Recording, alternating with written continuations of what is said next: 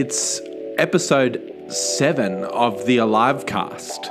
And over the next three days, we're going to dive into John chapter 4. It's one of my all time favorite passages in all of the Bible. So, why don't you open up your Bible, set aside any distractions, and pray that as you read the Bible, you would meet Jesus now in a powerful and transforming way. And then we will read John chapter 4, verses 1 to 26.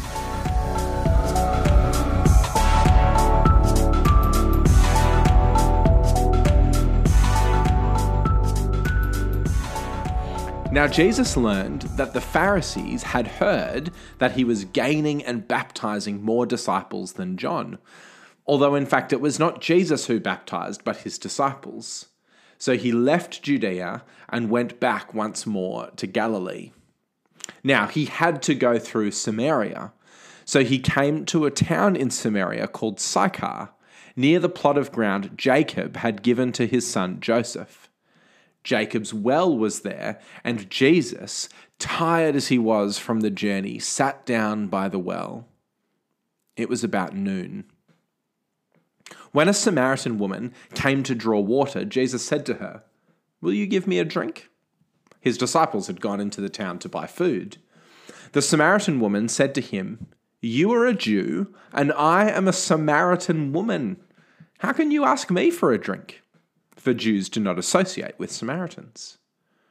Jesus answered her, If you knew the gift of God and who it is that asks you for a drink, you would have asked him, and he would have given you living water.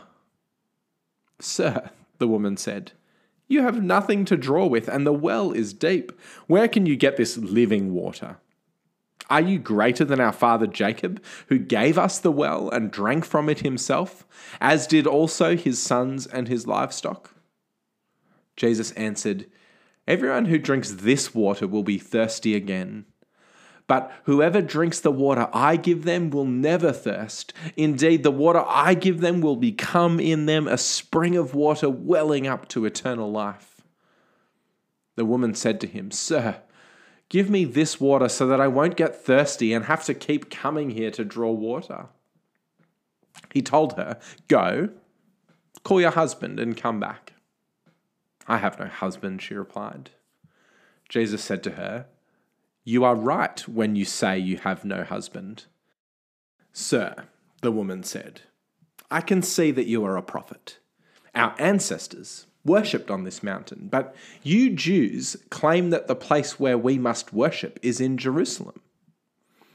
Woman, Jesus replied, believe me. A time is coming when you will worship the Father neither on this mountain nor in Jerusalem. You Samaritans worship what you do not know. We worship what we do know, for salvation is from the Jews. Yet a time is coming and has now come when the true worshippers will worship the Father in the Spirit and in truth. For they are the kind of worshippers the Father seeks.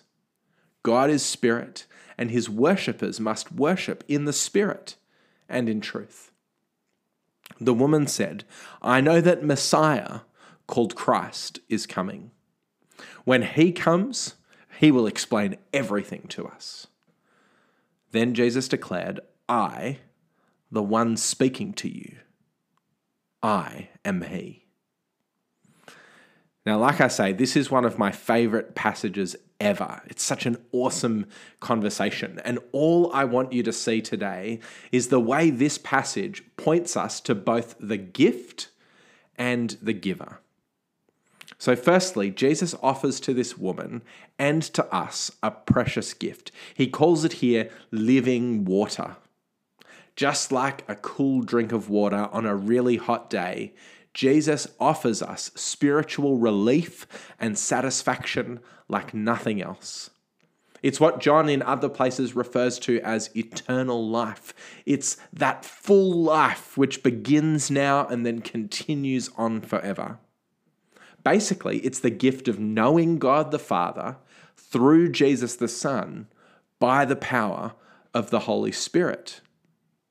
Which leads us to the even more amazing thing than the gift, and that's the giver. See, this woman knows she needs something more, and she knows that she has questions, and she knows that the Messiah will be the one to bring everything she is looking for. And to that, Jesus says, You're looking for me. The Messiah, I am He. Jesus is the fountain from which the living water flows. And if that's true, then our response is simply to come to Him and to receive what He generously offers to us. Or, as Jesus Himself says, if you knew the gift of God and who it is that asks you for a drink, you would have asked Him, and He would have given you living water.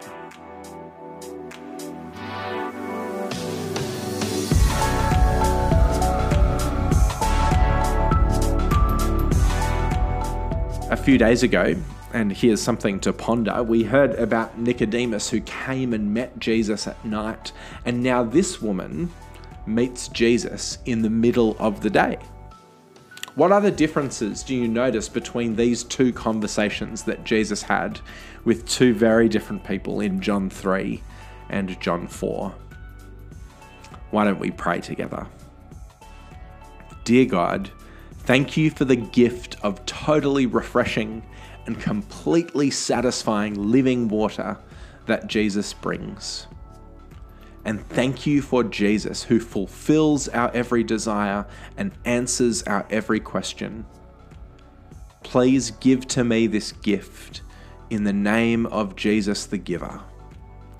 Amen.